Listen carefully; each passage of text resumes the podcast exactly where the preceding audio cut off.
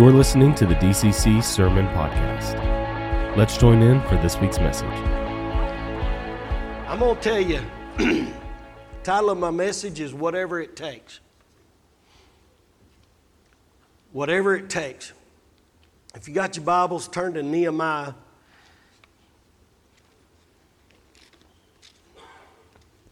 Chapter 6, verse 16 says, And it came about when all our enemies heard of it, and all the nations surrounding us saw it, they lost their confidence, for they recognized that this work had been accomplished with the help of our God.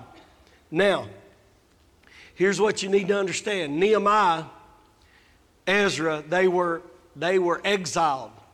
Nehemiah was exiled. God laid it on their heart to go back and begin to rebuild the wall in Jerusalem.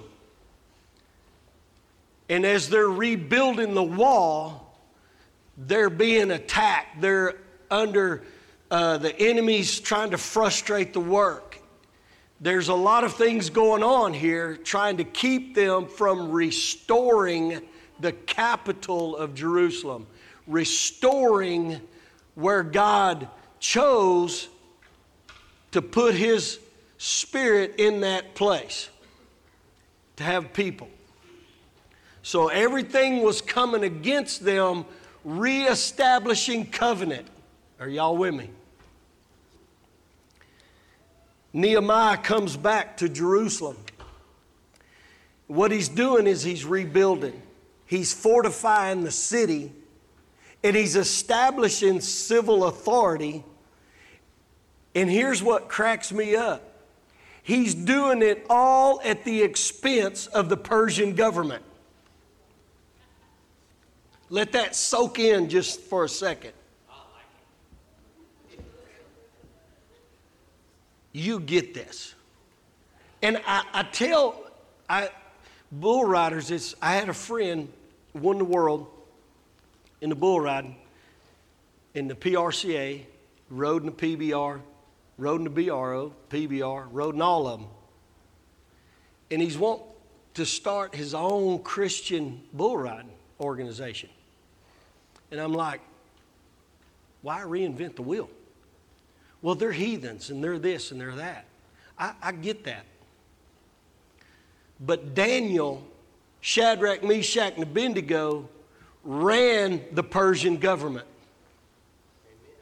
Nehemiah understood. See, Nehemiah was a great spiritual leader, and he was also very practical. And he also trusted God that God would use these pagans to pay for him to rebuild God's. Come on, are y'all with me in here? There's scripture to back this up. The wealth of the wicked is laid up for the righteous. When we were hauling bulls to the PBR, the Jack Daniels, Budweiser, Ford Motor Company paid for a Coliseum for me to be able to preach in. Amen. Come, on, are y'all with me? I've had preachers go, Well, how does that work? Because I got pictures in my office with Jack Daniels, Budweiser, and all that. Yeah, the wealth of the wicked is laid up for the righteous. I can walk right in the middle of it and have a voice, and they can't do anything about it. Just like Nehemiah understood that these pagans were going to pay for him to go and rebuild what God started.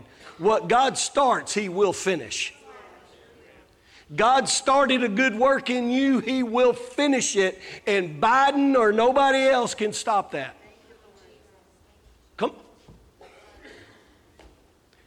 Listen, this economy can't keep you from prospering unless it's your provider. If God's your provider and you're tied to the covenant, it doesn't matter what the dollar does, you're still going to get blessed. See, half of y'all believe that. Come on. when you're tied to the God's covenant, let's keep preaching. He finishes the work. He finishes the work. That's what you got to understand. It was work. And they had to work. And he did it under constant threat and leading people, and God helped him. Nehemiah chapter 7, verse 5. Then my God put it into my heart to assemble the nobles, the officials, and the people to be enrolled by genealogies. Then I found the book of the genealogy of those who came up first.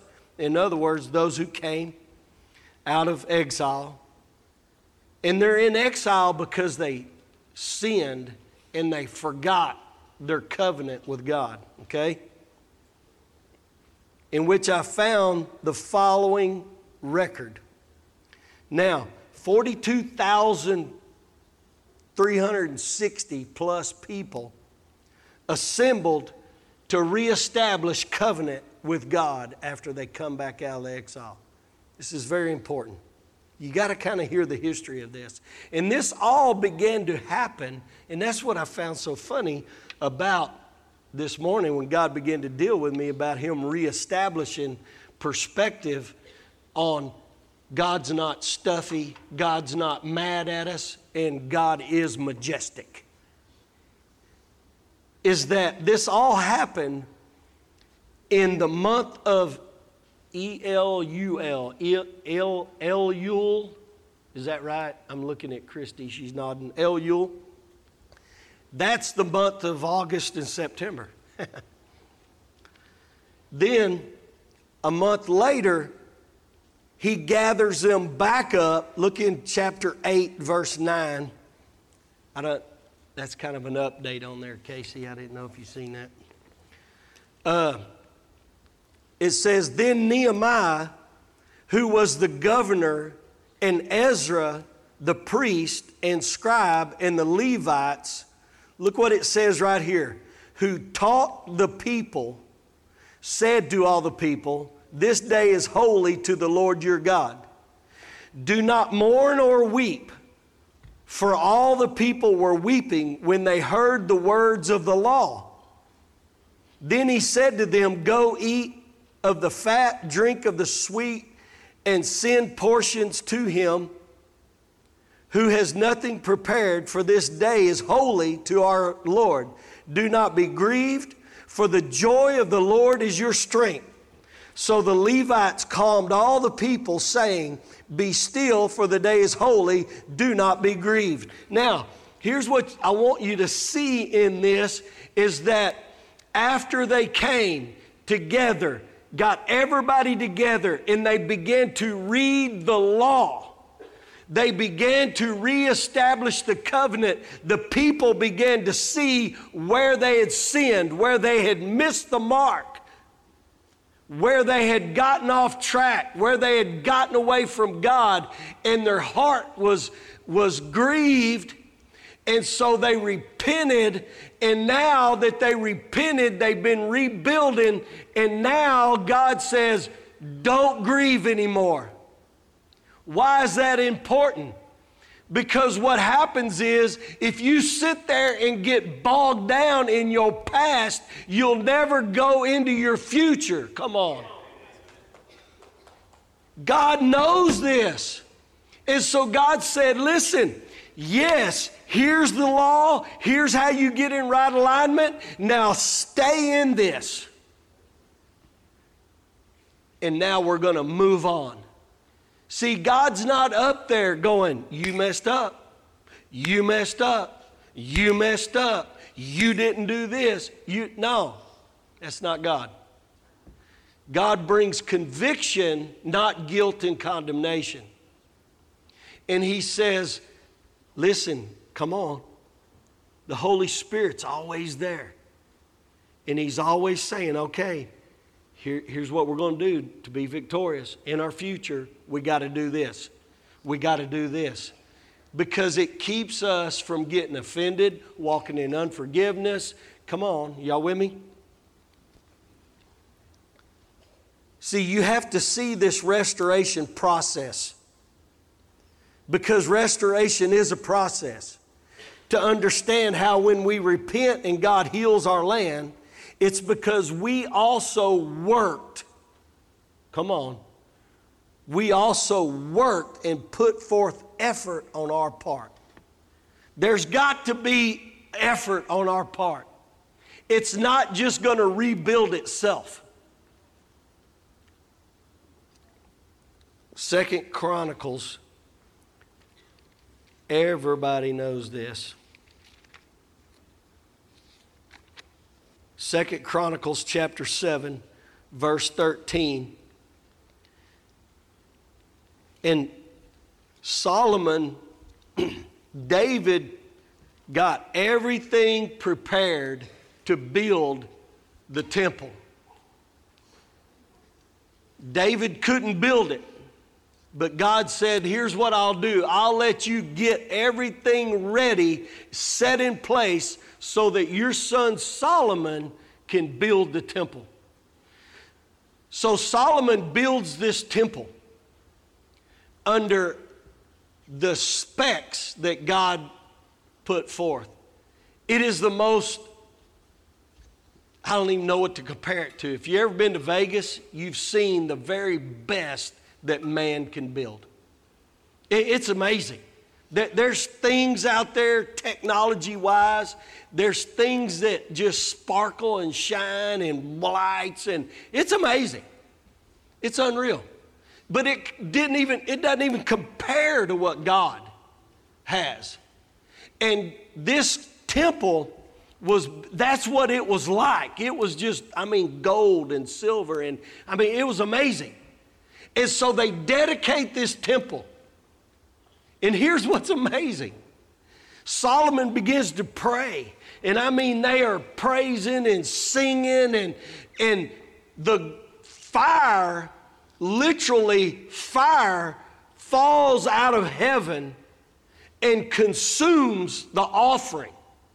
And that fire was perpetually burning all the time in the temple that came out of heaven. And then the glory of the Lord filled the temple so thick that the priest could not even minister. They were hit, they couldn't even stand up. Whatever it takes. How you would have a different perspective of God in that moment. Oh, wow. And I mean, the glory, the Shekinah glory of God falls in this temple. And I mean, it is just the most amazing thing. And then here's what God says in verse 13 If I shut up the heavens, so that there's no rain. Or if I command the locust to devour the land, or if I send pestilence among my people, and my people, this is what we quote all the time, and my people who are called by my name humble themselves and pray and seek my face, and I and turn from their wicked ways, then I will hear from heaven, will forgive their sin, and I will heal their land. Now my eyes shall be open and my ears attentive to the prayer offered in this place. For now I have chosen and consecrated this house that my name may be there forever, and my eyes and my heart will be there perpetually. And as for you, he's talking to Solomon. And as for you, if you walk before me as your father David walked, even to do according to all that I've commanded you, and will keep my statutes and my ordinances, then I will establish your royal throne as a covenant, as I coveted with your father David, saying, You shall not lack a man to be ruler in Israel. Now, here's what we're seeing we're seeing God looking in that word seek, it means to search for, to strive after, devote serious effort or energy. See, there is something that we do. And he told Solomon, if you'll walk before me, listen, we have to walk. This ideal and mindset of we get to say a prayer and sit down and just wait on heaven has bankrupt faith in the United States. We have become bankrupt that we think for one instance when there's nowhere in the Bible that says sit down and wait on heaven. It's nowhere but it's in doing. There's work involved, there's growing, maturing. See, our culture of church has been lacking in the doing part. We've lacked in the doing part. We're not, here's the deal. And it's hard for me sometimes because I hear people, oh, we're not of this world, we're just passing through. That's true.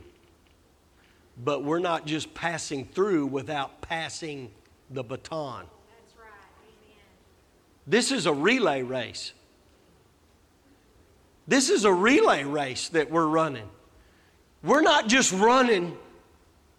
No, we're running a relay race where we're going to pass the baton of faith to advance the kingdom. And if we don't get that mindset in, that the next generation, we won't have a church in America.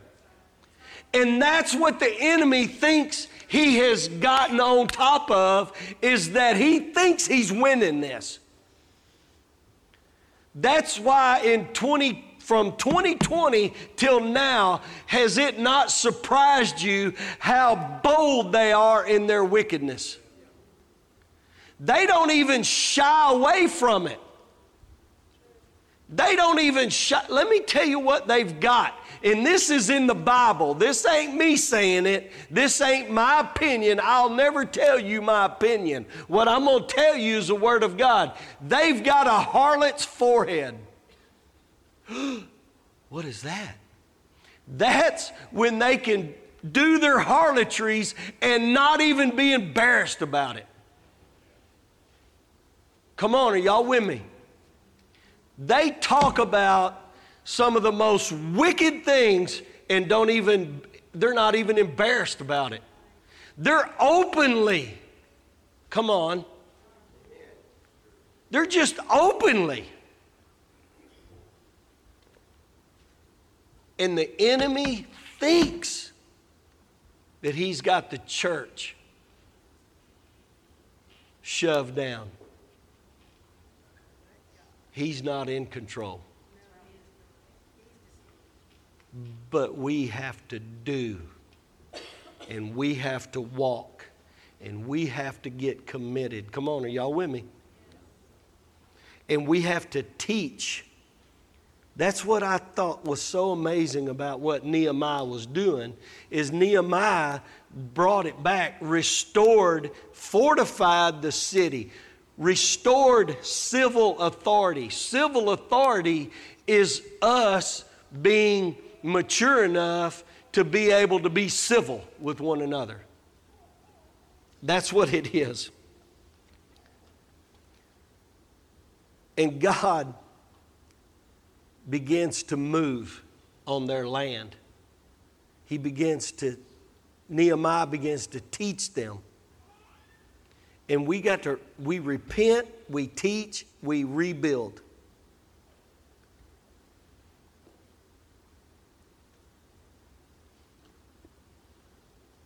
The problem is when we look at this church culture that we live in as a whole. We've been great at crying out in sorrow. We've been great at and saddened by all the foolishness in our culture. But when it comes to doing, we just haven't been that determined yet. And that's where God is taking us. And that's why He's changing our perspective. Because then we get more. It says, The kingdom of heaven suffers violence, and violent men take it by force. When you're fighting a full time adversary, you're not going to win being a part time Christian. It just ain't going to happen. And you've got to be committed to it and be determined.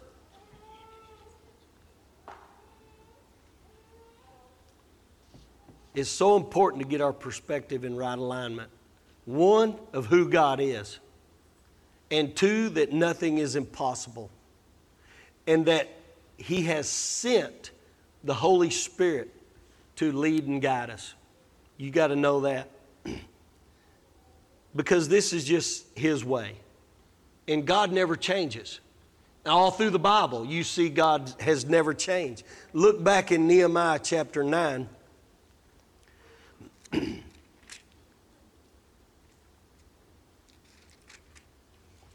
Verse 1 says, Now on the 20th, fourth day of this month, the sons of Israel assembled with fasting in sackcloth with dirt upon them, and the descendants of Israel separated themselves from all foreigners and stood and confessed their sins and the iniquities of their fathers.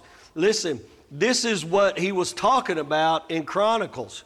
If you will humble yourselves, come on, and if you will repent and seek in verse 3 says, While they stood in their place, they read from the book of the law of the Lord their God for a fourth of the day, and for another fourth, they confessed and worshiped the Lord their God.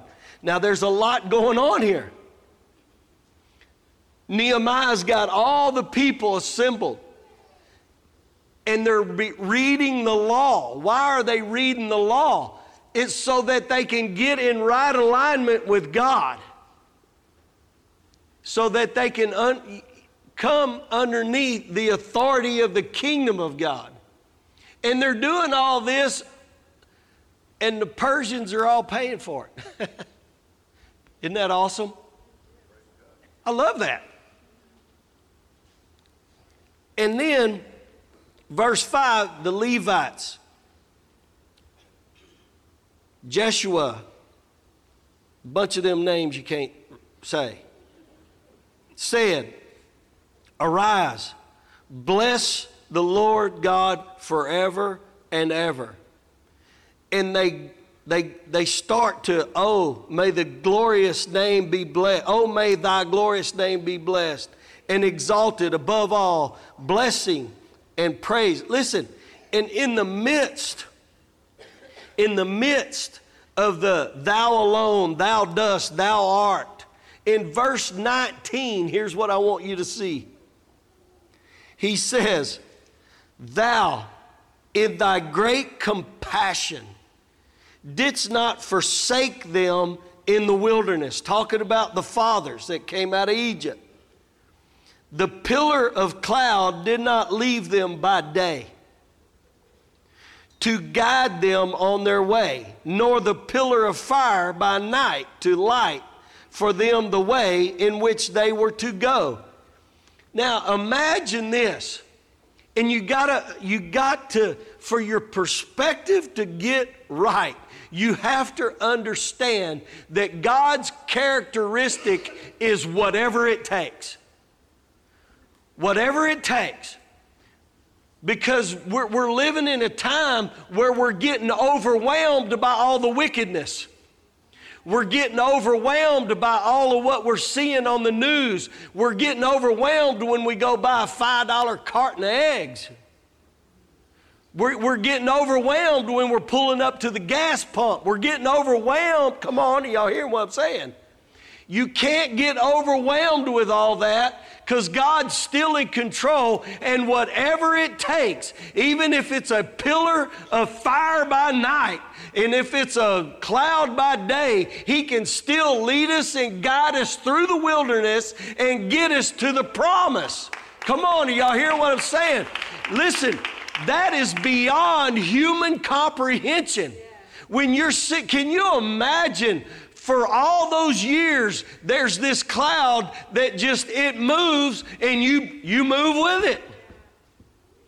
And at night there's this pillar of fire and it's just sitting there. Can you imagine? Mama, what is that? That's our God. That's our God. Here's the sad thing about that. Imagine seeing that for 40 years and not thinking you can go whip a giant. Imagine being led by a cloud every day that keeps you from getting sunburnt. Come on.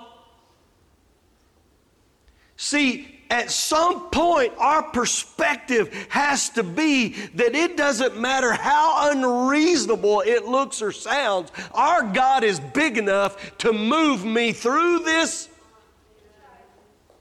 and get me to right where He wants me to be. Come on, man.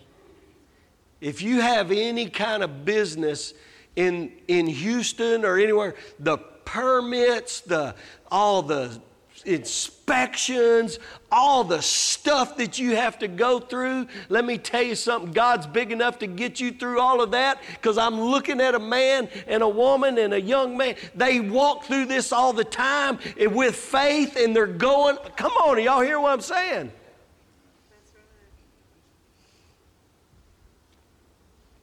all the regulations and rules to just get on an airplane. It's why, oh God, y'all be praying. I got to fly in October. I'm not good at it. I am not good at it. And then they put that mask mandate years. I was not good at that. I, I just was not good at it. Pray for your pastor. I just soon drive everywhere, but this time I have to fly. But I'm just telling you, God can get us through.